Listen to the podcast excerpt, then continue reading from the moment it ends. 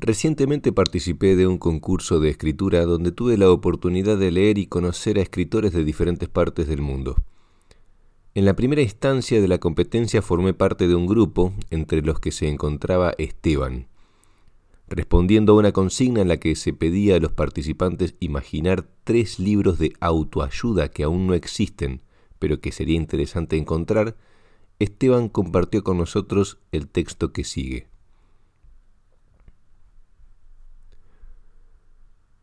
Oiga, usted, guía para la escucha, autor, Pilar Sorda. ¿Le reclaman habitualmente que usted habla y habla pero no escucha? ¿Se enojan con usted y dejan de escucharlo porque usted no escucha? ¿Lo insultan y usted hace oídos sordos? ¿Usted es sordo o no quiere escuchar? Siempre decía mi abuela, no hay peor sordo que el que no quiere escuchar. Y es cierto, de esta manera comienza Oiga usted, un libro que nos llama, literalmente, a reflexionar sobre nuestra forma de comunicarnos. Escuchar es la única manera de conocer al otro, es el primer paso para generar empatía. Cuando vemos al otro podemos también vernos a nosotros mismos. Oiga usted, lo ayudará a ayudarse, porque le brindará técnicas específicas para apagar el ruido interior que a usted le está impidiendo abrir en primer lugar su cabeza y luego sus oídos, porque ese ruido no solo está tapando lo que le dicen los demás, también le está acallando las voces de su interior.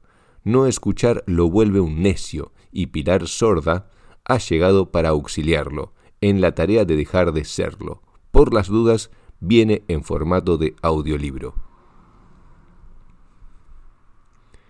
El alma minimalista Autor Máximo Lomás.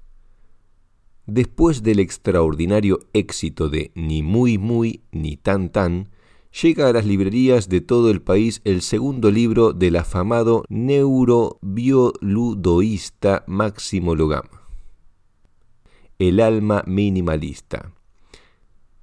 El alma minimalista es una cirugía a corazón abierta en esta colección de relatos cortos, lo más aborda con crudeza la problemática, para nada sencilla, de aquellos que consideran que nada es para tanto, pasando la mano por todas las aristas del problema, desde el que todo lo desprecia porque nada le parece lo suficiente, hasta el que lo hace porque en realidad le da lo mismo una cosa que la otra.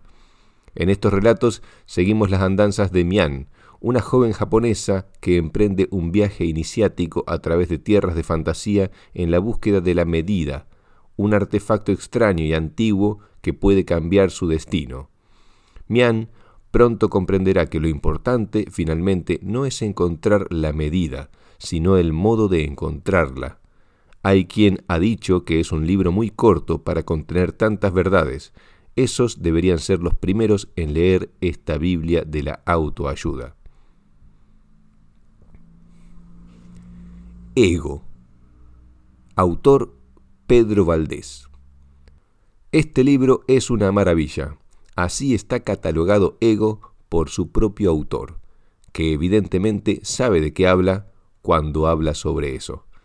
A través de su propia experiencia, el autor trasciende lo personal para ayudarnos a descubrir nuestro yo desde un nuevo lugar. El yo es el sujeto de todos los actos conscientes. En otras palabras, el yo es el único que sale de casa y por lo tanto define nuestro ser en relación a los demás. Entonces, ¿cómo sobrevivir a un mundo que constantemente nos intenta hacer sentir más pequeños? ¿Cómo delimitamos nuestro espacio? ¿Qué herramientas podemos utilizar para hacernos fuertes desde adentro? Y por otro lado, cómo construimos un ego fuerte sin terminar siendo unos ególatras.